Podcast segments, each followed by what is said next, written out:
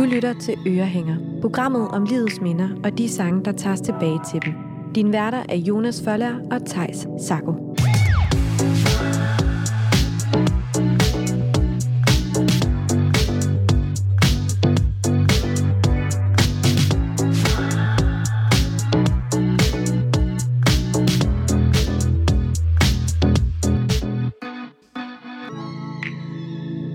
Velkommen til denne uges afsnit af Ørehænger, hvor vi jo som vi altid har en gæst, der sidder foran os, Thijs. Det har vi, ja. Og dagens gæst er en energisk og karismatisk kvinde med et stort kendskab til menneskets gøren og laden.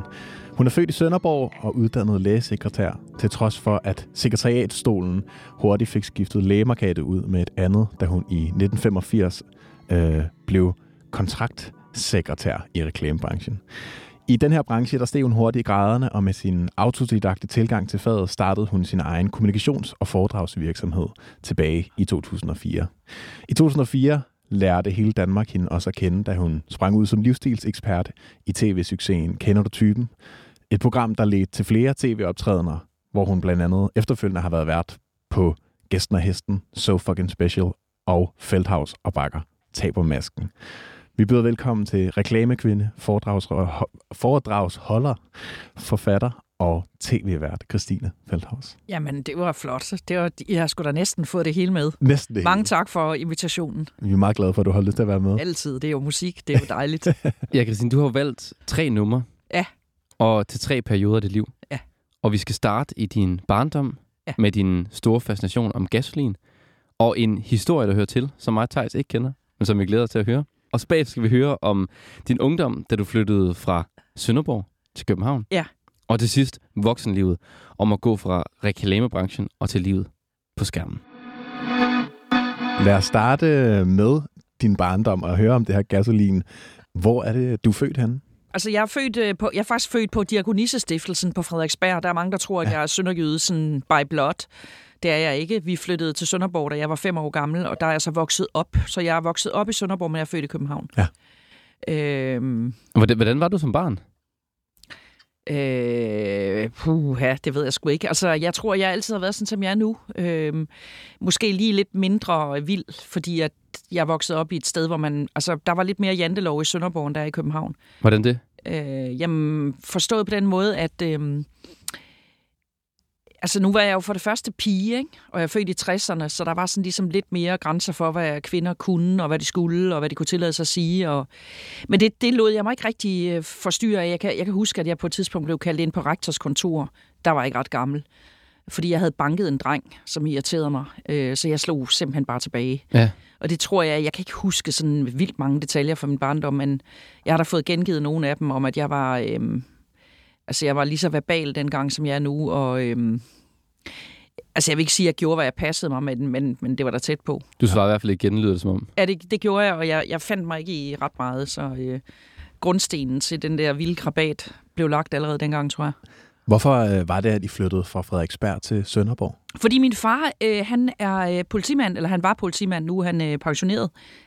Øh, men han, han var egentlig øh, sønderjyde, og øh, han var jo ung politimand i København. Der ligger et helt program i at høre ham være gadebetjent med hænderne på ryggen, gående rundt på de fire brokvarterer. Det er simpelthen så sjovt at høre om.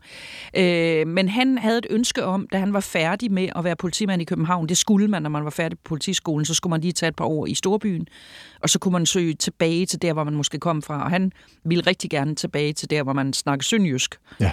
Så vi flyttede simpelthen tilbage til Sønderborg og Sønderjylland, øh, fordi det ville min far gerne.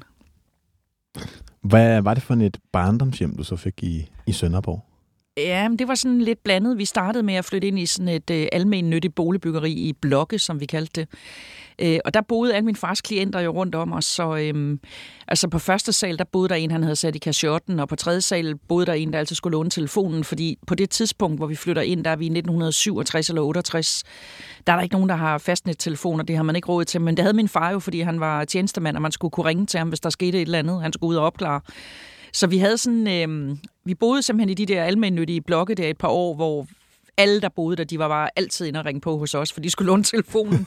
så betalte de et eller andet. 25 øre for at låne telefonen. Så må du have mødt mange typer der. Ja, det må jeg sige. Altså, det var øh, virkelig et... Øh, det var det, man kalder et øh, meget, meget øh, multifacetteret samfund. Der var både øh, gravko, betjenere, var lige ved at sige. Altså folk, der var entreprenører, der var også øh, skraldemænd. Der var, altså, det, dengang der var Danmark jo ikke sådan ghetto-opdelt på den måde. Der boede sgu alle mulige slags af det der boligkvarter. Og, øhm, og det kunne jeg egentlig meget godt lide, fordi der var altid nogen at lege med. Og så kan jeg huske, der var miniklub, hvor man øh, gik ned og hørte musik i sådan noget, der mindede om en kælder øh, beklædt med saunatræ, hvor der var der er fut i fejmeren, når Sofie smider tøjet.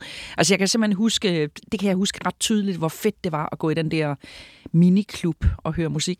Men vi var der ikke så længe. Vi flyttede i hus to år senere, så jeg voksede op i en fuldstændig almindelig parcelhus-ting. Øh, gule sten. Øh, helt standard, øh, bortset fra, at min far var politimand, hvilket var alt andet end standard. Mm. Ja, hvad, hvad, hvad var folk ellers i, i de Jamen, altså, der var jo alt muligt. Der var jo altså, selvfølgelig der, hvor vi boede, hvor vi flyttede hus. Der var der selvfølgelig også rigtig mange forskellige typer. Men, men det, der gør det helt særligt, det er at vokse op i en politifamilie, fordi der er øh, meget mere gang i den, simpelthen. Altså, for det første har du en far, der har været ude til morbrænde og voldtægter og drab og strandvasker, og, og så lever du jo også på et eller andet niveau med truslerne om, at hvis du altså hvis du er uheldig, så kan de bruge børnene mod manden. Mm. Det, det, har, det, det var også en del af min opvækst, at vi fik at vide, at vi skulle tænke over, hvad vi gjorde, fordi at vi var altså på en eller anden mærkelig måde øh, et, et omvandrende bytte i byen. Ikke? Hvis min far var upopulær, så kunne man godt lade det gå ud over familien. Ikke? Gjorde det dig bange dengang, altså at, at I fik sådan nogle ting at vide? Nej, altså jeg havde nogle, jeg havde nogle, jeg havde sådan en helt konkret ting, som jeg synes var skide ubehageligt. Det var voldtægtstrusler af en af mine fars klienter. Det synes jeg var super ubehageligt, især fordi der var jeg flyttet hjemmefra og havde fået mig sådan en lille klublejlighed øh, i Sønderborg, hvor øh, der havde vi jo ikke mobiltelefoner, og jeg havde heller ikke rigtig lige råd til en fastnettelefon. Mm. Og der havde, jeg, der havde jeg nogle aftener, hvor jeg kunne sådan, øh, fornemme, at, at øh, håndtaget på min hoveddør, den gik ned. Og det kom sådan lige i forlængelse af, at min far var blevet truet med, at en af hans klienter ville voldtage mig næste gang. Altså han var en erklæret voldtægtsmand, så han har gjort det mange gange. Det var, der, var jeg, der var jeg sgu utilpas. Men ellers har jeg ikke sådan gået og været nervøs over noget. Øh, jeg havde lige lidt med ham der, men øh, mm. som min far sagde til ham, det tror jeg, du skal lade være med, fordi det kommer til at koste dig en psykopatforvaring. Det, det ville det også have gjort, fordi han kunne ikke få lov, men han var lige ude et kort øjeblik. Ja, øh, ja der skete ikke noget, men øh, det var super ubehageligt, fordi jeg var jo begyndt at gå i byen og gik på værtshus og hang ud med mine venner og sådan noget. Jeg anede ikke, hvordan han så ud. I skal huske en ting, ikke også? Altså, vi er så langt tilbage, så vi havde ikke kamera på vores telefoner. Vi havde ikke... Øh, altså, der i dag, hvor der viser vi bare billeder til hinanden og siger, mm. det er ham, der sidder derovre. Ja. Det var sgu lidt mere analogt på det tidspunkt, ikke? Men øh, prøv at høre, no harm done. Jeg øh, møder ham en aften i byen og bliver fuldt hjem med mine gode kammerater og låser min dør, og der skete ikke mere ved det. Okay. Hvad og, det? Og, ja, og, og hvem, hvem var I ellers i barndomshjemmet ud over... Der, jeg har en bror. Ja. Øh, jeg har min bror Karsten, som er et par år ældre end mig. Og øh, han boede nede i kælderen, fordi han var jo sådan en teenager, før jeg blev det, så han fik øh, egen indgang, og det var jeg ret jaloux på, fordi jeg boede jo oppe i gemarkerne hos de gamle, som man kalder dem på det tidspunkt. Øh, så der var sådan lidt mere... Altså, blev også holdt lidt mere øje med mig. Altså pige, ikke? Øh, min bror, han var... Øh, han var lidt mere, jeg synes, han havde lidt mere frihed, end jeg havde, men det, det var ikke så usædvanligt på det tidspunkt. Så jeg skulle sådan op og ramme de der 15-16 år, før jeg ligesom synes, jeg fik noget mere frihed. Og så flyttede jeg hjemmefra som 17-årig, fordi så kunne jeg jo helt selv bestemme. Mm. Det siger lidt om pitbullen i mig, ikke? Altså, jeg skulle ikke være hjemme for længe. Hvad for nogle interesser havde du som barn? Jamen altså sikkert sådan nogen som alle andre også. Altså gik til badminton, og noget, der også er kommet til Jysk Mesterskab i mixdouble, hvor vi vandt. Det var jeg meget stolt af, for det var ikke noget stort talent, men jeg synes, det var meget sjovt. Det rakte noget. Ja, det rakte i hvert fald til en mixdouble sejr i Resen badmintonklub. Øh, ellers så har jeg været igennem alt det, som man sikkert gjorde på den tid. Jeg har været spillet håndbold, spillet fodbold, spillet badminton, øh, gået til vimpelgymnastik, for det ikke skal være løgn. Ja. Man ser det for sig mig tordne rundt med en vimpel. Øh, super interesseret i hesteblade, men skide bange for heste, hvilket også er mærkeligt. Ikke? Jeg købte alt sådan noget Min Hest, og så var der sådan et blad, der hed Love, fordi igen, vi havde altså ikke YouTube, så det var sådan, det hele var ligesom meget analogt. Øh, så sådan nogle øh, gængse ting, og så øh, hænge med mine venner selvfølgelig og høre musik, musik, musik, musik, musik, musik, musik. Har du altid været glad for musik? Ja, det har jeg. Øh, og jeg er også... Øh, altså min far... Øh, min mor var ikke sådan super interesseret i musik, men min far var helt vild med det, og, og han, han gik altid og fløjtede, og han var meget fed, fordi han, han, øh, han fløjtede også det musik, vi spillede. Mm. Og han kunne også godt gå og synge. På et tidspunkt i min øh, barndom og opvækst, der er der et ret stort øh, kvindeligt rocknavn, der hedder Susie Quartzo. Ikke at jeg synes, at det er noget særligt, men det synes min far var mega fedt. Så han gik altid rundt og sang 48 Crash, og det er sådan... Det passede virkelig dårligt til hans øh, fine jakkesæt med tern og blækblå skjorter og sådan noget, men han, det kunne han fandme godt lide, det der. Så øh, jeg har altid hørt meget musik, øh, og altid arvet min brors stævanlæg. Mm. Så det startede meget tidligt. Hvad for noget musik blev der sat på hjemme hos jer? Jamen, det er meget sjovt, fordi øhm, altså nu, er det lidt an, nu kommer det lidt an på, om det er barndom eller ungdom, men, men der, var sådan lidt, der var lidt en skældnen, at var du rocker, var du disker, eller var du flipper? Ja. Og det var jeg der allerede sådan, som barn, vil jeg egentlig sige. Ikke? Og jeg, jeg var nok... Øh, altså, jeg startede egentlig sådan med, at det musik, jeg godt kunne lide, det var nok mere rock. Altså, det var meget sådan noget let Zeppelin, og det var meget... Jeg var helt oppe at ringe over et band, der hed Nazareth, som i dag vil blive kaldt glam rock. Og øh, altså, det er sådan... Jeg synes sgu stadigvæk, det er fedt. Der er et album, der hedder After Dog, men det er sådan lidt røvballe-rock. Øh, det kunne jeg virkelig godt lide. Øh, det var dem, der lavede et track, der hedder Love Hurts, som blev gigastort, da jeg var omkring 13 år. Det, var, det, det bliver stadigvæk spillet, hvis man går på røvballe værtshus, så kan man godt få en sjæler til Love Hurts, ikke? Øh, det var sådan noget. Altså Led Zeppelin, Uriah Heep, øh, Deep Purple selvfølgelig. Øh, og så, så var der hele diskussionen omkring, om man var til Sweet eller Slate. Ja. Og der var jeg jo klart sweet pige, fordi jeg synes ham der, øh, Buddy Holly, var jeg lige ved at sige, ej, altså jeg kunne slet ikke magge ham med ham der, Slate forsangeren der. Det var ikke noget. Han hedder Noddy Holder eller sådan noget. Det var ikke noget for mig. Og hvad, hvad, hvad sagde resten af familien, altså dine forældre, til, til det her musik? Jamen, de var øh, egentlig sgu meget okay med det. Altså, min bror, han var sådan en lidt nørd øh, samlet på øh, spolebåndoptag. Jeg skal huske, at vi er tilbage i tiden, hvor vi min musikalske første anlæg, det er en stor TEAC spolebåndoptager, og så to højtalere og en forforstærker, fordi der var ikke... Øh, altså, kassettebåndet var sgu ikke opfundet. Det kom senere. Øh, så jeg arvede jo min brors anlæg. Øh, så det var jo sådan noget med, altså han havde sådan nogle store trykkammerhøjtalere, som på et tidspunkt skulle skiftes ud.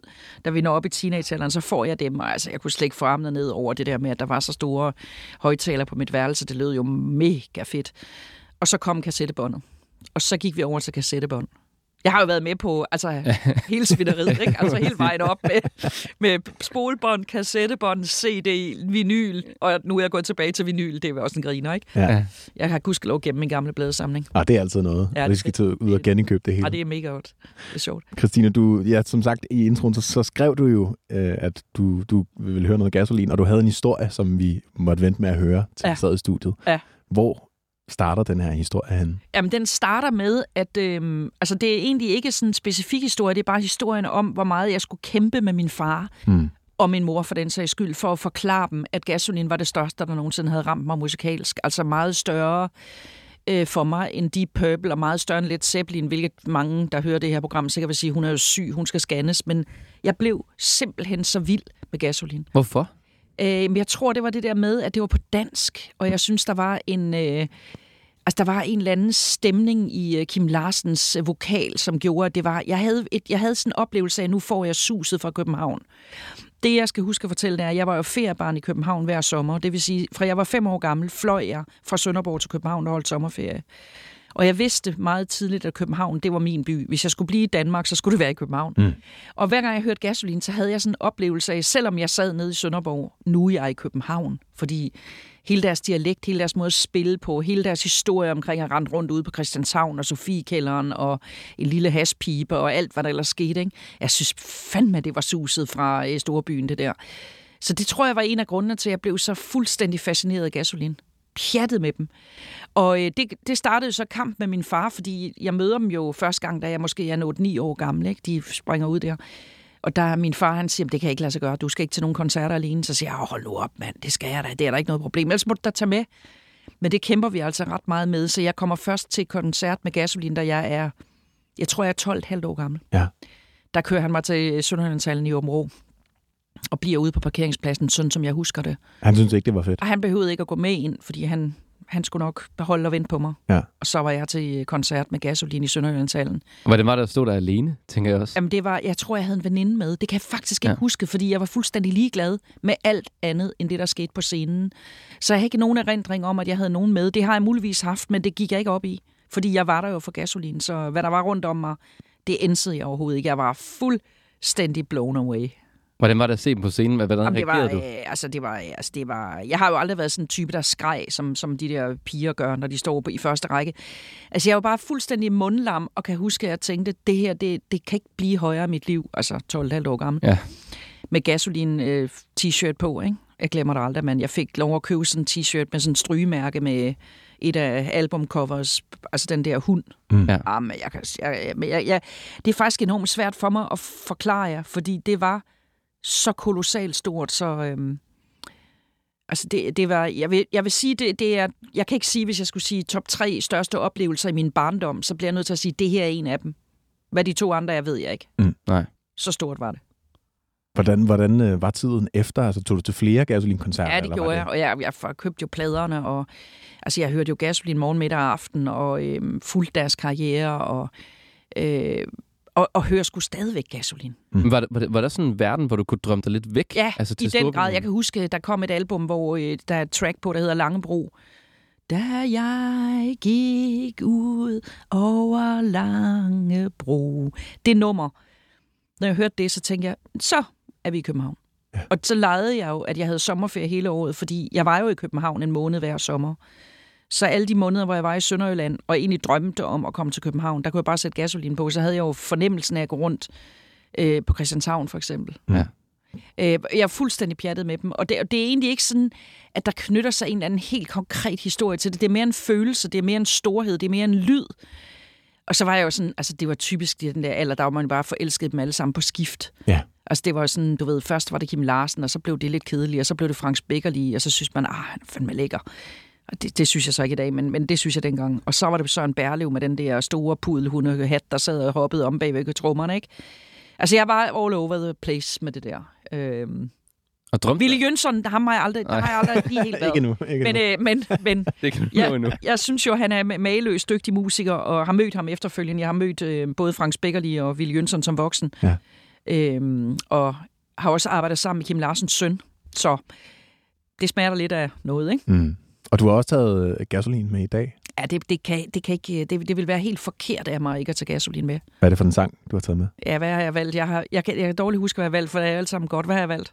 This is my life. Ja, det er også et fedt nummer, altså. Ja, det er en god idé. This is my life. This is my time.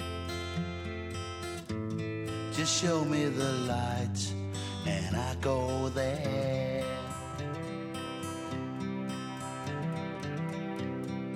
Give me the wine, bitter and sweet,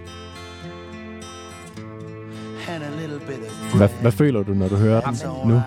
Men jeg kan, altså jeg synes, det der er så maløst ved gasolin, det er, det holder stadigvæk. Ja. Og når vi sidder og drikker, øh, nu ser det bare rent ud, drikker igennem, ikke? Og kører down memory lane i min vennekreds, ikke? Så kommer der gasolin på. Ja. Og så bliver vi så skide kloge alle sammen. Og sidder også og flæber lidt, ikke? Er der nogle andre samtaler, I får, når gasolin kommer på? Jamen, der kommer mange ting på. Der kommer også... Jamen, det er, det er sgu da maløst. Nå, øh, jamen, der kommer alt muligt på. Jeg Altså, tænker, der, jeg tænker bare, at nogle andre samtaler, I, I får, når jeg sætter det her, nu, med det her musik på. Og sådan, jeg tror, det rammer et eller andet nostalgisk i os. Altså, det minder os jo alle sammen om, at vi har været små engang, ikke? Altså, jeg ryger jo direkte tilbage til sådan 12, 11-12-13 år.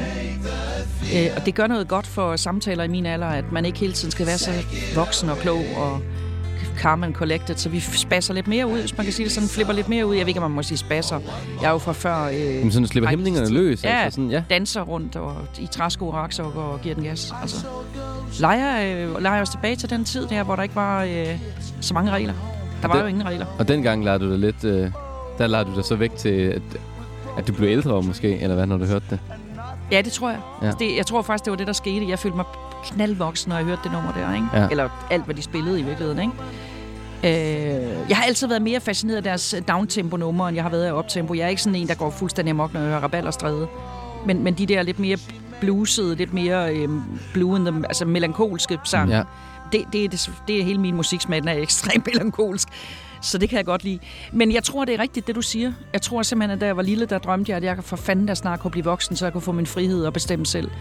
Og øh, når jeg er voksen, så sidder jeg og drømmer mig tilbage til barnets frihed. Altså det der med, at Ja. ja. øh, der var ikke så mange regler, og der var ikke krænkelseskultur. Man kunne ikke komme til at sige noget forkert. Og, øh, man skulle selvfølgelig opføre sig ordentligt, for ellers blev ens forældre sure. Men, men det er nok rigtigt. Jeg tror ikke, det er det. Hmm.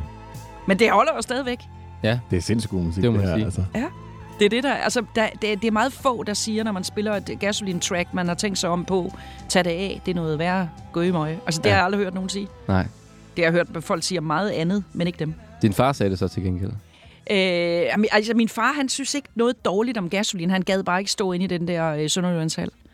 Der, hvor den så øh, piker for mig, det er jo, at øh, mange år senere, for 10 år siden, eller 8 år siden, jeg kan ikke huske det, der bliver jeg simpelthen hyret til at optræde i et udsolgt Sønderjyllandshal selv. Jeg holder foredrag, og altså, det lyder mærkeligt, når man siger foredrag, fordi det lyder dødssygt, men altså, forestil jer et foredrag, hvor der er lidt stand-up ind over, lidt gang i den, ikke? Mm. Og lige pludselig var der mig, der stod på den scene i Sønderlandshallen, i en udsolgt Sønderlandshal. Og så Hvor- kan jeg bare sige til, at jeg blev skudt direkte tilbage til gasolintiden, og Ja. tænkte, da jeg var barn, havde jeg jo aldrig forestillet mig, at jeg kunne fylde Sønderlandshallen med, med publikummer, til, der bare skulle høre mig. Det kom bare til at ske. Og jeg, jeg må indrømme, jeg, jeg kan sgu huske, at jeg stod på den scene der, og, og knep en lille tårer, og blev sådan nostalgisk over det, og tænkte, hvor er det en vild udvikling, ikke? Ja, det, Og så det, kunne du nærmest måske høre, øh, høre lidt gasolin ind i hovedet. Ja, mens, det kan jeg love dig for. Jeg kunne, jeg, kunne, øh, jeg kunne mærke stemningen fra den koncert, den kunne jeg huske. Og hvad, hvad drømte du egentlig om, da, da du var barn i, i Sønderjylland? Hvad drømte du om, at, at det skulle blive til, når du blev voksen? Altså det helt latterlige, det var, at øh, jeg startede meget tidligt som øh, bogopsætter på det lokale folkeskolebibliotek, ikke? Og så fandt jeg på, at ej, jeg, skulle da være, jeg skulle være bibliotekar, og det, er sådan, det kan jeg bare ikke lade være med at grine af i dag, fordi jeg har jo immer væk også holdt et par oplæg på biblioteker. Ja. Det er måske ikke lige øh, knaldhammerne prototypen på en bibliotekar, vil jeg mene. er lidt andet temperament. Ej, jeg, er- jeg er nok lige, jeg er nok lige en, en, lige en lille nyk for, for vild, øh, sådan, og har lidt for meget uro i kroppen til at sidde stille der, men jeg var meget fascineret af at læse som barn. Jeg læste vildt mange bøger, øh, og jeg elskede det der med bibliotek og sætte bøger i alfabetisk rækkefølge. Jeg tror, der var et eller andet med, at det skabte en eller anden form for ro i mit indre kaos. Jeg ved det ikke, hvorfor Sådan jeg var det. orden, eller? Ja. ja. Altså, godt lide det der med ABC, du ved, og nu skal de her bøger stå sådan der, og vi skal hive ryggene ud, så de står plano, og det kunne jeg enormt godt lide. Og så fik jeg øhm, på et tidspunkt, da jeg var færdig med gymnasiet, der fik jeg job på det lokale folkebibliotek, hvor jeg, gud hjælp mig, var så heldig, at jeg blev ansat i musikafdelingen. Og det, der var med den, det var, dengang, der måtte folk ikke selv sætte plader på. Øh, der skulle man, der, vi, vi har købt 12 dualgramofoner, og så sad man i sådan en pult, og så fik man høretelefoner på, og så kom man op til mig med pladen, og så bestyrede jeg de der dualgramofoner om bag ved mig, fordi folk ridsede pladerne ja. For meget. Og så sad de jo der, og det, det år, der var, kan I lige se det for jer, når man var så intrasikmuseret, som jeg er, jeg lavede simpelthen ikke andet, end at sidde i musikudvalget og købe plader hjem, og så spille plader for folk. Og det gjorde jo også, at jeg fik en enorm viden om musik. Altså alt fra øh, Aldi Miola til ACDC var kæmpestore mm. i år, ikke? Altså det var, ja, ja, Highway to Hell, fuld hammer. Jeg kan huske, vi købte 20 eksemplarer af Highway to Hell det år, fordi de blev simpelthen slidt ned, fordi Ja. alle skulle høre Highway to Hell. Det er bare sjovt, ikke? Jo. John Fogerty. Og, jamen, altså, Men det var drømte du så om at blive noget inden for musikken? Altså, nej, eller, eller, altså, nej, nej, nej, det gjorde jeg sgu ikke. Altså, jeg, min, min barndomsdrøm, det var at blive bibliotekar. Ja. Og så, øhm, så, nej, jeg har aldrig drømt om at blive noget inden for musikken, fordi jeg har ikke talentet. Altså, jeg spillede guitar på et tidspunkt, ikke? men jeg kunne ikke koncentrere mig om det. Da jeg blev 15, der droppede jeg det igen, desværre. Gik til spansk guitar og kunne spille sådan noget fingerspil. Det er skide ærgerligt, jeg ikke holdt det ved lige, men det gjorde jeg altså ikke. Christine, vi hopper øh, lidt i, Ja, i tiden. idé. Jeg kan jo virkelig også tale længere om det her. jeg kan godt selv høre det. Vi skal, vi skal, til, vi skal til andet minde, Ja. øh, som handler om, om Prince, som lidt var lyden til din ungdom, og Ja. så om, at du flyttede til København. Ja. Hvorfor valgte du at flytte til København? Jamen det gjorde jeg, det vidste jeg øh, hele vejen igennem, at jeg ville. Altså det var jeg klar over meget, meget tidligt. Jeg, som sagt, så havde jeg jo familie i København, som jeg holdt sommerferie hos. Og det stod mig tydeligt. Altså jeg tror ikke, jeg har været ret meget over 7-8 år, før jeg fandt ud af, at jeg kommer til at bo i København. Det er bare et spørgsmål om, hvornår jeg kan flytte og klare det. Øh, og det kunne jeg så i 1985, for der flyttede jeg til København, og der var jeg blevet færdig som lægesekretær, og havde fået job på et reklamebureau her, 300 meter fra, hvor vi sidder nu, op i landemærket. Og, øhm, og selvfølgelig skulle jeg til København. Det har aldrig, altså, det har aldrig været op, det har aldrig været til diskussion. Mm. Og hvorfor, tog, hvorfor blev du lægesekretær? Ja, det gjorde jeg, fordi jeg var enormt hurtigt færdig med alting. Jeg er både øh, øh, højere handelseksamen, sådan noget student fra HTX hedder det i dag, og så har jeg en almindelig studentereksamen. Men jeg var færdig med alt det der, da jeg var 19, ikke? Så hvad, hvad, hvad, hvad stiller man så op, ikke? Altså, Ja. jeg kom tidligt i skole og blev for hurtigt færdig, og så jeg sad bare så lidt og tænkte, hvad fanden skal jeg så? Jeg kunne ikke rigtig finde på noget. Så sagde min far, øh, bank eller lægesekretær. Så sagde jeg, bank, glem det. Det er ikke noget for mig, det gider jeg ikke. Og så tænker jeg, "Nå, men så kan jeg lige blive lægesekretær, så er jeg 23, når jeg er færdig, så er jeg jo stadigvæk altså, helt nylagt æg, ikke? Så blev jeg det. Så der, var, der skulle ske et eller andet. Ja, altså jeg skulle jo noget, ikke? Altså vi havde ikke akademiske traditioner i min familie. Jeg kunne Mm. også være begyndt på universitetet, eller blevet sociolog, eller et eller andet i den stil. Jeg tror bare, at øh, i vores familie, der er vi sådan nogle, vi går mere op i at møde mennesker live, end at sidde og læse om dem i bøger. Så derfor så var det sgu egentlig ret oplagt, at jeg bare skulle ud og arbejde og møde en masse mennesker, og møde en masse patienter og møde en masse kolleger. Og, og det har også været min, min livsbane. Det er jo, at øh, jeg har ikke læst sådan i lange, tykke bøger inde i et lukket lokale. Jeg har været ude og møde livet. Flyttede du så til København uden at have job, eller havde du fået det, inden du rykte til København? Jeg blev simpelthen direkte færdig som lægesekretær, så så jeg en stilling, og så søgte jeg den. Og den fik jeg. Og så flyttede jeg, så ringede jeg til en af mine venner, som kom med sådan en Hanomag. Og så smed vi alle mine, alle mine, der var ikke mange, mine få møbler ind i den. og så kørte vi til København, og så flyttede jeg ind hos som den. Hvordan var det at, altså, at gå fra at bo i Sønderborg til at bo i København? Prøv at høre, det var top genialt. Og det var det jo øh, i og med, at øh, min far var jo politimand. Det vil sige, hver gang jeg gik i byen i Sønderjylland og høvlede lidt rundt, så var der jo nogen, der sladrede. Ikke? Altså patruljevognene så jeg også, når jeg var ude. Ja. Så friheden ved at gå fra at bo i Sønderborg og komme til København, det var jo enormt lækkert. Og så kom jeg ind på et reklamebureau, som var et af de store reklamebureauer, og et af dem, der var kendt for at feste mest og have mest sådan, ja, nu ser det rent ud, et rigtig festbureau, som hed Bates. Og der kom jeg ind, og jeg kan bare sige til jer, at der var jeg langt væk fra min fars øh, patruljevogne, og der var ingen, der kunne holde øje med, hvad jeg lavede. Og jeg var 23 år, og jeg kan bare sige, at der var hammer på. Ja. Hvordan, Og det var mega fedt. ja, hvordan, jeg skulle til at spørge, hvordan, hvordan var det at stå på egne ben i så høj en grad? Jamen, det, var, det havde jeg jo gjort længe, for jeg flyttede jo hjemmefra i Sønderborg, da jeg var 17, så jeg havde jo boet alene i fem år, før jeg flyttede til København, så det var jeg jo vant til. Mm. Nu flyttede jeg så ind hos som den inden, og, og, og vi gav den gas. Vi gik i byen. Altså, vi var i byen fem dage om ugen, for at sige ud. Den eneste aften, vi ikke var i byen, det var søndag aften. Ja. Der, havde vi, der strøg vi skjorter, så vi var klar til næste uge.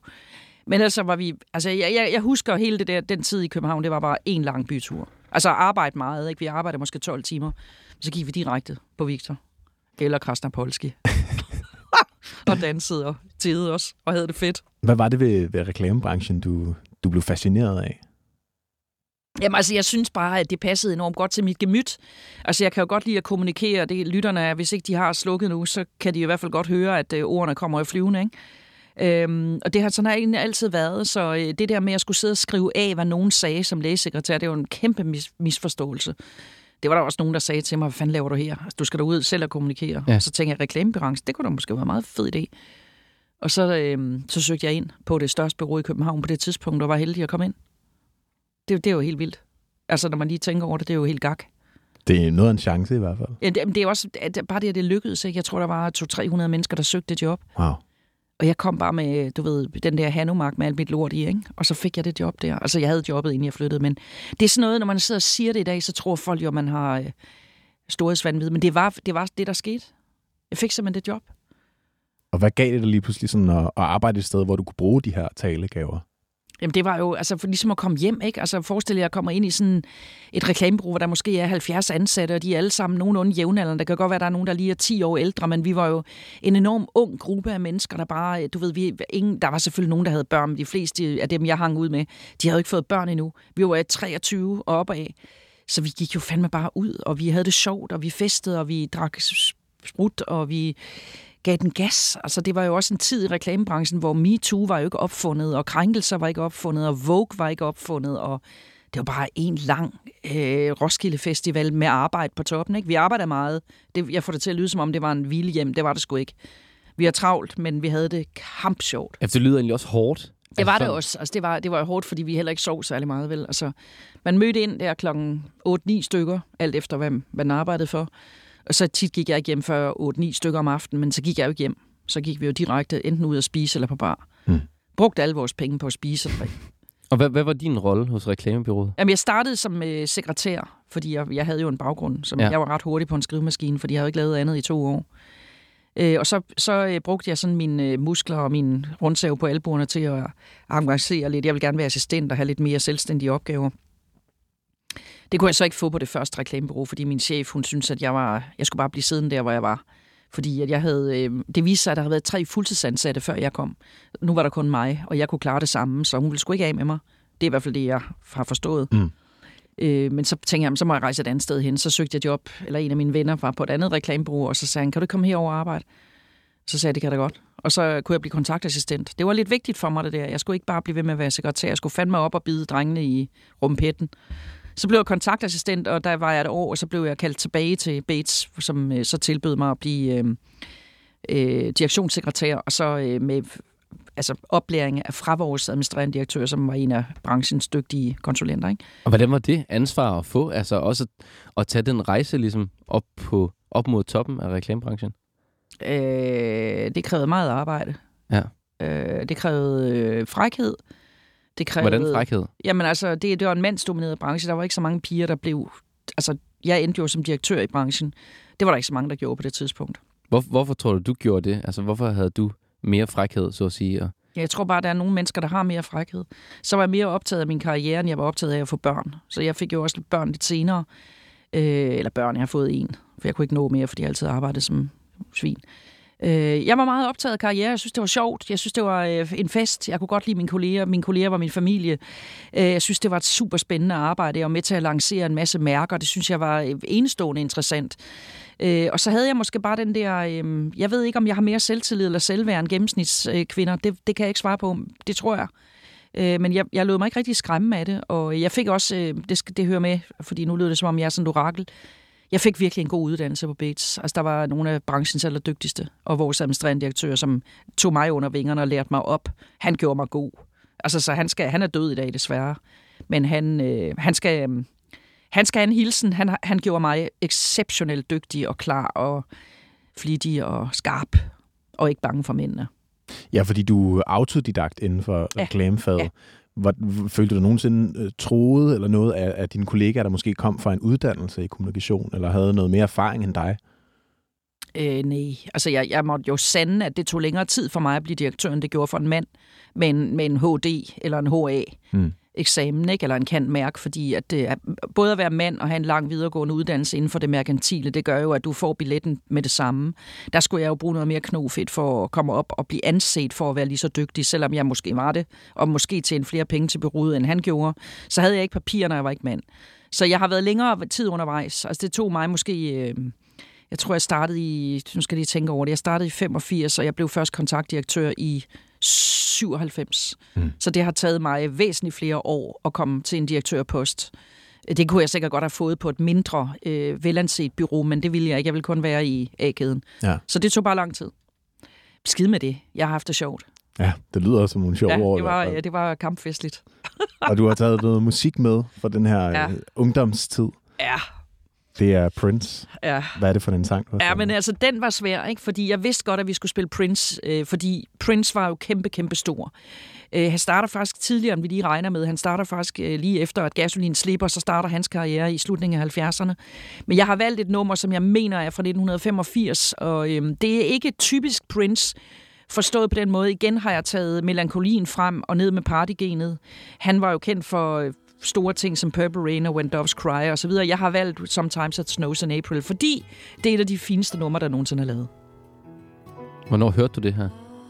Ja, det hørte jeg, da det udkom.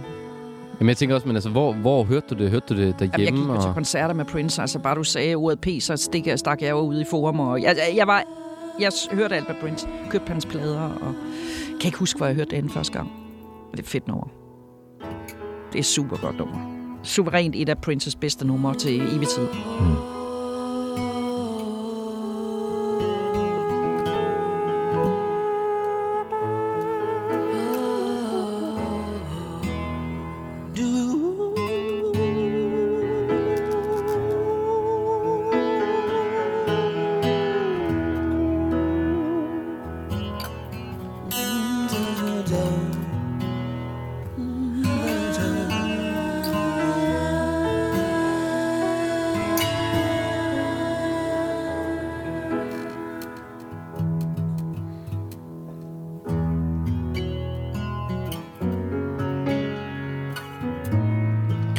Tænker også, det er lidt sjovt, at du har taget det her nummer med, når det har været så festlig en periode.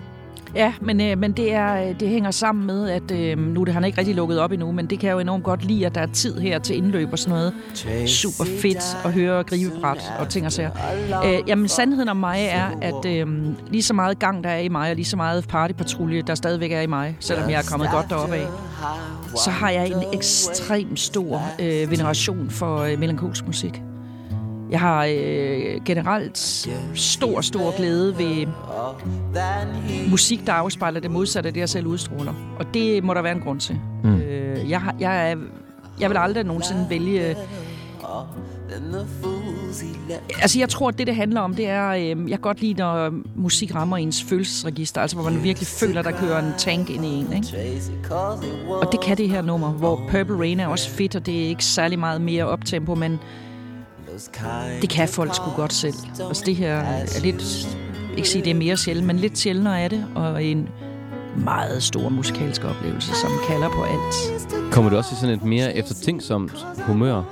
Ja, altså jeg ville jo have spillet Nick Cave, men jeg tænkte, den spiller, den spiller vi et andet sted, ikke? Jeg er jo kæmpe Nick Cave-fan, og der kan jeg jo sidde og tude med en stor magnumflaske rødvin helt alene i lang tid. Fordi jeg synes, det er sensationelt melankolsk og sort musik. Men er det også noget, du, er det noget, du gør, fordi at du også sådan, har, har brug for lidt at komme ind i det der? Ja, det tror jeg helt bestemt. Altså, det tror jeg. Altså, jeg, jeg, jeg tror, at jeg har fået grinet nok. Jeg får underholdt folk nok. Jeg får fyret humor nok af. En gang imellem har jeg simpelthen brug for det der, øh, hvor vi nærmest sidder og skærer os i armene med papirblade og græder lidt, ikke? Mm. Og det er det, jeg bruger melankolsk musik til. Jeg vil stadigvæk helst have melankolsk musik. Hvis jeg fik valget, hvad vil du helst have? Optempo, øh, bang, bang, bang musik eller melankolsk, øh, så, så vælger jeg melankolsk. Hvis du lukker øjnene, hvor du så henne, når du hører det her nummer? Ja, altså, jeg er sgu mange steder. Jeg er blandt andet i min egen øh, rygesalon. Jeg har jo bygget en øh, rygesalon uden på mit hus. Fordi at det er jo ikke moderne at ryge mere, og, og det, I skal i øvrigt jo fandme passe på, at I ikke dør, ikke? Det er vigtigt. Selvom I godt ved, at I skal, så skal I passe på, at det ikke sker for tidligt. Ja. Øhm, siger jeg, det, det, man kan ikke se, at jeg griner. Øh, men jeg ryger både cigar og, og cigaretter. Ikke, ikke voldsomt mange cigaretter, men jeg ryger cigaretter, og øhm, når jeg lige hører det nummer nu, så hører jeg det ud af et sæt fuldstændig fænomenale højtalere, jeg har stående. Og så sidder jeg simpelthen med en lille øh, fredfyldt cigar i kæften og et lille glas vin. Eller en chai. Og der hører jeg det der. Og det gør jeg tit. Hvad, tænker, hvad tænker du så på? hvor mageløst det er, at der findes musik i verden, og hvor meget man kan flytte øh, følelser, og hvor meget man kan komme i kontakt med sit inderste ved at høre musik, og hvor vigtigt det er. Og det er det, jeg tænker. Det lyder som nærmest som sådan en form for terapi for dig også. Det er musik også. Musik er terapi. Synes jeg. Altså, det er, øh, jeg har jo sådan en fast tradition med, når jeg kører hjem fra en, en bytur, så hører jeg et specielt nummer i taxaen, og hvis ikke taxachaufføren vil spille det for mig via min telefon over hans anlæg, så beder jeg ham om at komme ind til kantstenen og sætte mig af. Oh. Fordi det, det, det skal lukkes ordentligt, det der. Altså, hvis jeg har været op til klokken 6 om morgenen, øh, så vil jeg fandme også lugte ordentligt. Og der, øh, der, der, jeg har no ham done. Jeg betaler, og hvis han siger, du, jeg gider ikke at høre musik, og du skal ikke høre det nummer, så er det fint, så afregner vi bare. Så venter jeg på den næste vogn. Og det er øh, væsentligt, at de der sjove, vilde netter i byen bliver lukket rigtigt. Hvad er det Der en- hører jeg så hvad er det for noget sang? helt andet. Det er Duke Dumont med Ocean Drive. det er something completely different. Okay. Ja, med mindre jeg kører med min far. Når jeg kører i taxa med min far, så, øh, så spiller vi Frank Sinatra. I did it my way. Ej, den er også smuk. Men det er også noget andet. Christine, vi skal til det tredje minde, Ja, øh, hvor at, øh, vi ikke, øh, du, vi, du har ikke skrevet så meget om, hvor du er i dit liv nej. i, i, i den her periode, så, så det vil jeg indlede med at spørge om. Altså, der er vi øh, øh, det, i det, jeg vil kalde voksenlivet, der er vi på den anden side af 50 år. Øh, og det, det kalder de fleste jo voksenlivet. Altså, det, det er jo så for mig min tredje barndom, vil jeg sige. Den, det, jeg ved ikke, hvad der, er, der sker med det, men jeg synes på mange måder, man bliver mere og mere barnlig. Hvordan det? Hvordan er det blevet Øh, jamen, forstået på den måde, at man bliver mere og mere ligeglad med, hvad folk synes om en. Og du ved, jeg kan sgu ikke tage mig af, om folk synes, at jeg skulle tabe 5 kilo, eller holde op med at ryge, eller drikke lidt mindre, eller noget. Jeg er basically ret ligeglad med det, fordi det er mit liv. Øh, så jeg har sådan en tredje oprør. Øh, I kender det. I har sikkert selv været skide irriterende som teenager. Der var jeg egentlig sådan nogenlunde venlig. Men så har jeg fået sådan en raptus med her på mine gamle dage, at det var blive sådan lidt... Øh, ja, man må ikke sige Tourette, men jeg kan godt få sådan lidt, øh, du ved, alders Tourette en gang imellem, hvor jeg bare siger lige, hvad fanden jeg mener. Mm.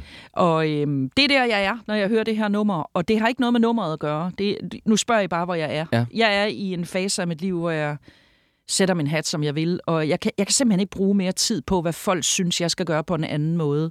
Fordi øh, jeg er jo ikke de andre, jeg er jo mig. Og Hvad, som jeg hvad, siger, hvad siger folk til det, når, når du for eksempel... Nå, men du kender det godt. Altså, nu har jeg jo et, et par følgere på Instagram, og der er der indimellem nogen, der synes et eller andet om min optræden, for eksempel, at jeg måske lige banner lidt for meget, eller lige lovlig livlig på en scene, øh, hvor jeg bare siger, men ved du hvad, ven, det har, jeg, øh, det, det har gjort mig godt i 20 år. Altså, jeg har, en, jeg har en blomstrende, genial karriere på det her, så hvorfor skal jeg lave det om? Altså, hvis det, det var noget andet, hvis det ligesom ikke kørte, men du vil have gjort mig middelmådig. Du vil have, at jeg skal ligne dig. Og det, det kan man altså ikke leve af, øh, når man lever som entertainer, som jeg gør. Mm. Så, så jeg er sgu nødt til at holde fast i det, jeg har skabt, fordi uh, hvis jeg skal være middelmådig, så kan jeg ikke leve af det. Uh, og derfor så skal vi også høre noget musik, som nu ingen sammenligning, fordi det, vi skal høre, det er langt, langt større, end det, jeg nogensinde når til, synes jeg. Øhm, og, og grunden til, at jeg synes, det er så stort, det er, at det minder mig om, at, øhm, ved du hvad, lad være med at lade dig tynge af, hvad andre middelmådige mennesker synes om dig. Lad være med at lade dig tynge af, at du er for meget, for du kan ikke leve af at være for lidt. Og derfor skal vi høre et nummer nu, som er i nogens ører sikkert alt for meget, og i min verden lige tilpas. Og det er Madrugada med Majesty. Det er fedt nummer, mand. Men det er lidt hæftigt, og man skal høre det højt. Vi skruer op. Ja, det er godt. I.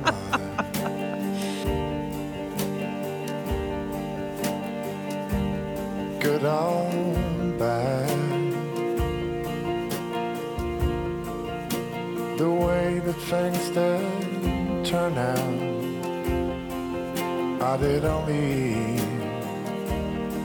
make you sad.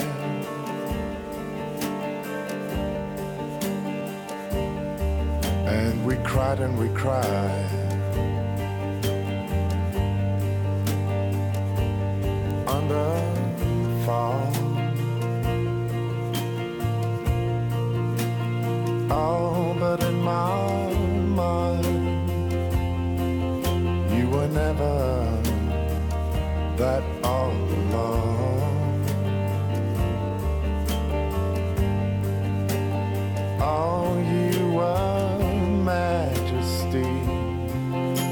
Men vi er derhen igen, ikke? Jo, det, der er melankoli. Ma- maskuline stemmer med melankolsk udtryk. Ja. Then you got me. Men hvad, hvad er det ved den her sang, der sådan får dig til at føle sådan lidt, ja, fuck hvad andre tænker? Jamen, jeg synes, øh, altså, jeg synes det er så øh, unordisk. Altså, øh, nu, nu kunne jeg også have valgt nogen, hvor han skriger noget mere. Det kunne jeg sådan set godt. Han har jo lavet vilde ting.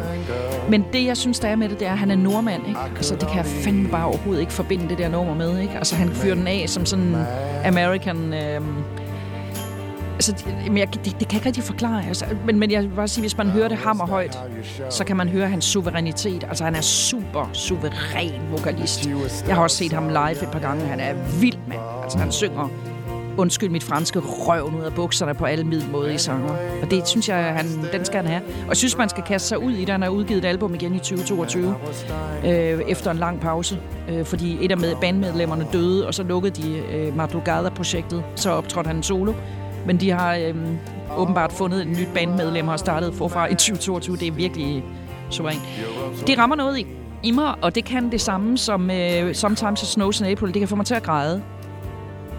Det kan man godt forestille sig, ikke? Mm. Lille glas rødvin og en lille fumarte. Så kører bussen. Det er meget rørende, synes jeg. Er det samme setting, du godt kunne finde på at høre den her Ja, i det dag? kunne jeg godt. Øh, Jeg kunne også sidde på et hotelværelse med en, en kæreste med en tagterrasse og kigge ud over en by. Det kunne også Mm. lade sig gøre. Men ja, det, kunne, det kan altid gå. Hvorfor tror du, at du søger de her numre, hvor, hvor du kan græde til og kan søge derind? Jamen, fordi jeg et eller andet sted synes, at, at øh, humoren, den har jeg godt fat i. Altså hele det der med, at vi griner og har det sjovt og fyrer den af, det, det har jeg styr på. Jeg tror øh, mere det der med at tillade sig selv at gå ind i sådan en sårbar situation og øh, vise sine følelser, vise at man også har en, en blød side og en svag side. Nu svag mener jeg ikke i nogen dårlig betydning. Svag er for mig stærk. Men det der med at vise nogle andre sider end det, folk kender, øh, det, det synes jeg, der er meget, meget stærkt. Og derfor så kan vi da altså alle sammen godt have brug for en gang mellem at sidde og lige øh, græde lidt sammen. Men har du svært ved det? Altså uden musikken? Altså, jeg, jeg lever jo af at optræde, og, og det, der er ikke rigtig nogen, der forventer, at jeg går på scenen og starter med et udsolgt bremen og giver mig til at græde eller vise følelser. Mm. Det er jo ikke mit brand. Mit Nej. Nej. brand er øh, underhold os for helvede. Sig noget sjovt, moster. Øh, så, så derfor så hele mit arbejdsliv er jo øh, at vise overskud og få folk til at grine, så de brækker sig. Så derfor så er jeg jo ikke sådan en, der bruger så meget tid på at gå ind i det rum, hvor musikken for eksempel, som vi lige har hørt, øh, får mig hen. Så derfor gør jeg jo det, når jeg har fri, at jeg en gang imellem lige skal have det, vi kalder en følsom en følsom aften, og så bliver der Ja. ja. spillet Madrugada og Fink og Nick Cave og den type ting. Det lyder lidt ligesom øh, det nummer med gasolin, der hedder Masser af Succes. Det kunne man godt sige, ja. Når alt kunne jeg også have valgt. Ja, det kunne også. Ej, det havde nok været lidt, så havde jeg nok fået at vide, at jeg var lige lidt for selvovervurderende. Man skal passe på, man ikke... Øh, uha, vi er jo i Danmark for fanden, der Ja, er for jo helvede. jantelov. Man skal, man skal Don't. ikke, ikke stikke næsen for langt frem. Det er ikke godt, du. Det skal man ikke gøre. Christine, jeg tænkte også, øh, at, at vi skal snakke lidt om, hvordan du gik fra øh, reklameverdenen og ind i tv-verdenen. Ja. Hvordan var øh, den overgang? Jamen, den var egentlig, øh, den var egentlig ikke så øh, kompliceret. Jeg, jeg øh, står et sted i min øh, karriere, hvor jeg er øh, faktisk øh, ved at have fået nok af reklamebranchen. Jeg, arbejdede, jeg har arbejdet rigtig voldsomt mange timer, og, øh, og jeg har egentlig også, synes jeg, levet min drøm ud. Jeg havde, øh, hvis jeg skulle blive i Danmark, så havde jeg sådan ligesom beskæftiget mig med de store kunder med internationalt perspektiv, som jeg gerne ville have.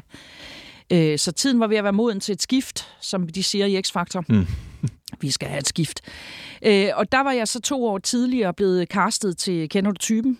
Øh, og fik ikke øh, den kvindelige værtsrolle, fordi at jeg kom til at bande tre gange i castingbåndet. Øh, og Og så det måtte jeg- man ikke dengang. Nej, det, det, var ikke, det var ikke så godt. Øh, Men det var fint nok. De var meget begejstrede og syntes, at jeg var ved oplagt øh, kandidat til jobbet, men, men desværre så var mit sprog for, for krydret. Det var simpelthen for, for vildt. Og så ringede de to år senere, i 2004, og sagde, om jeg havde lyst til at være med i Kender du typen. Så siger man, men det kan jeg ikke forstå, at I gør, fordi jeg har jo været til casting og blev jo kasseret, fordi at jeg havde et forkrødret sprog. Ja, men altså nu mente de skulle egentlig, at Danmark var klar til mig. Så siger jeg, okay, Danmarks Radio, I mener simpelthen, at øh, Danmark er blevet klar til Feldhaus. Er det det, jeg hører jer sige? ja, nu var Danmark klar til Feldhaus. Så sagde jeg, ja, for jeg synes ikke, vi skal kaste mig en gang til, fordi mit sprog er sådan set ikke, øh, det er ikke blevet, øh, altså det er som det er. Mm. Øh, take it or not. Altså, men det, nu var der ikke problemer med det. Og så blev jeg simpelthen hyret og engageret til at lave genotypen. Og øhm, i samme sekund, man rammer 1,2 millioner seere, hver gang man sender et tv-program, hvilket vi gjorde på det tidspunkt. Fordi der var jo ikke konkurrence fra HBO, Netflix og Disney+, Plus, og Det var god gammel, god gammel Flow TV. det var det, det var. Øh, så kan I jo godt se, at øh, 1,2 millioner seere mandag aften, eller hvornår det var, vi sendte, det gør jo, at du bliver landskendt øh, på to uger. Mm. Og, og rigtig landskendt. Som i seriøst landskendt.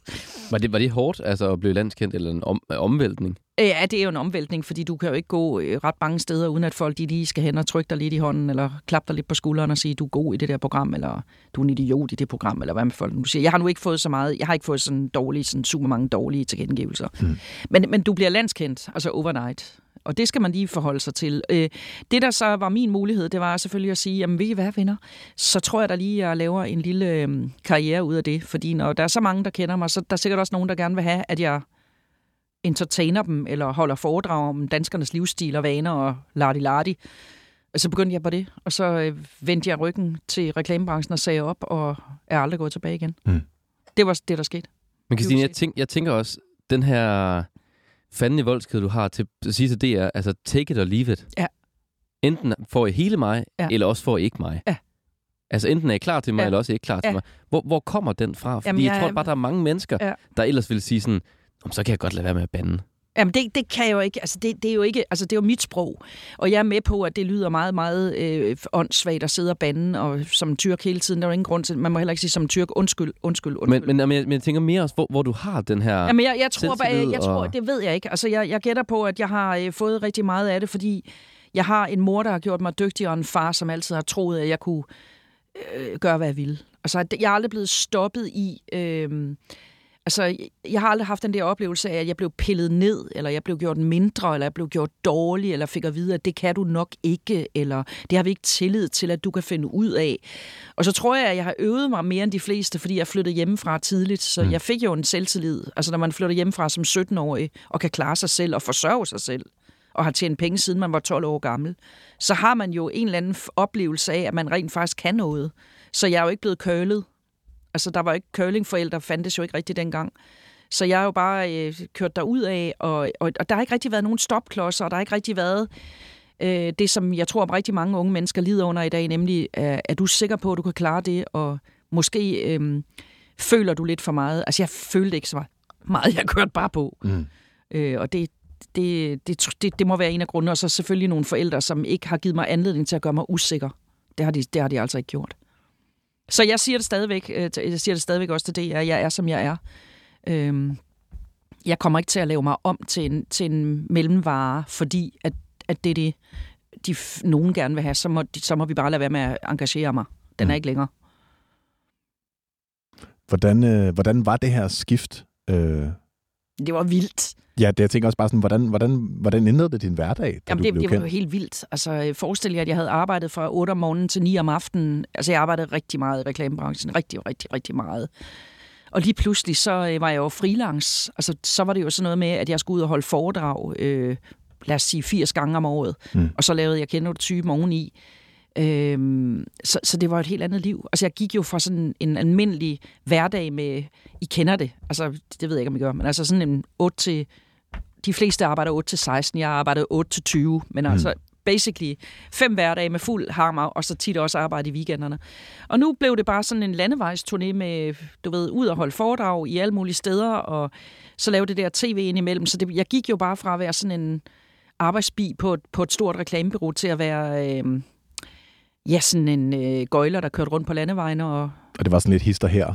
Ja, ja, ja, ja, ja, ja det, det, det, det er det jo. Altså, hvis man lever af det, jeg lever af, det er der jo så mange, der ikke gør, men jeg levede jo af det. Altså, det var jo foredrag fra gulv til loft, så, og det har jeg gjort siden. Mm. Det har jeg gjort i 20 år. Jeg har holdt 1.300 foredrag, eller optrædener, eller shows, eller hvad I nu vil kalde dem. Wow, Det er mange. Det. det er rigtig mange. Så jeg har været på en non-stop tur i 20 år. Det er mere end Rolling Stones. Christine, her til sidst, hvad, hvad byder fremtiden på? Jamen, øh, den byder på... Øh, altså, jeg, jeg forestiller mig egentlig, at jeg er landet på den rigtige hylde. Altså, jeg laver jo stadigvæk tv, og øh, lykkes jo også med en gang imellem at komme igennem med mine egne idéer. Senest øh, Feldhaus og Bakker taber masken, som er øh, opfundet i min baghave, underforstået hos mig. Øh, så har jeg noget et nyt program kørende her, starter 8. marts, som handler om kvinder i ulande, som forsørger deres familier. Og hvad der skal ske, øh, så skal jeg holde en masse foredrag. Jeg skal lave strik og drik. Jeg har sådan en stor talkshow med en strikdesigner, der hedder Lærke Bakker, som, hvor vi øh, altså simpelthen optræder i, i udsolgte sale over hele Danmark, hvilket er helt vildt. Vi har optrådt rigtig mange gange, men det er folk helt vilde med. Mm. Det skal vi lave noget mere af, og så skal jeg øh, have lidt mere fri, har jeg besluttet i 2023, så jeg tror, jeg skal lave øh, sådan cirka 60 procent af, hvad jeg lavede i 2022 Hvad skal du bruge din fritid på? rejse lidt, øh, læse nogle bøger, strikke, øh, se mine venner, hygge mig. Det lyder som nogle gode ting. Ja. Og med det, synes jeg, vi skal sige tak til dig, Christine. Tusind tak, fordi I vil have mig. Tak, fordi du gad at fortælle så meget og åbne op for dit liv. Og mit navn, det er Jonas Forlager. Mit navn er Thijs Sago. Og tusind tak, fordi du lyttede til dagens afsnit. Hvis du vil høre mere af Ørehænger, kan du finde vores andre programmer der, hvor du finder dine podcasts, eller inde i 24 app.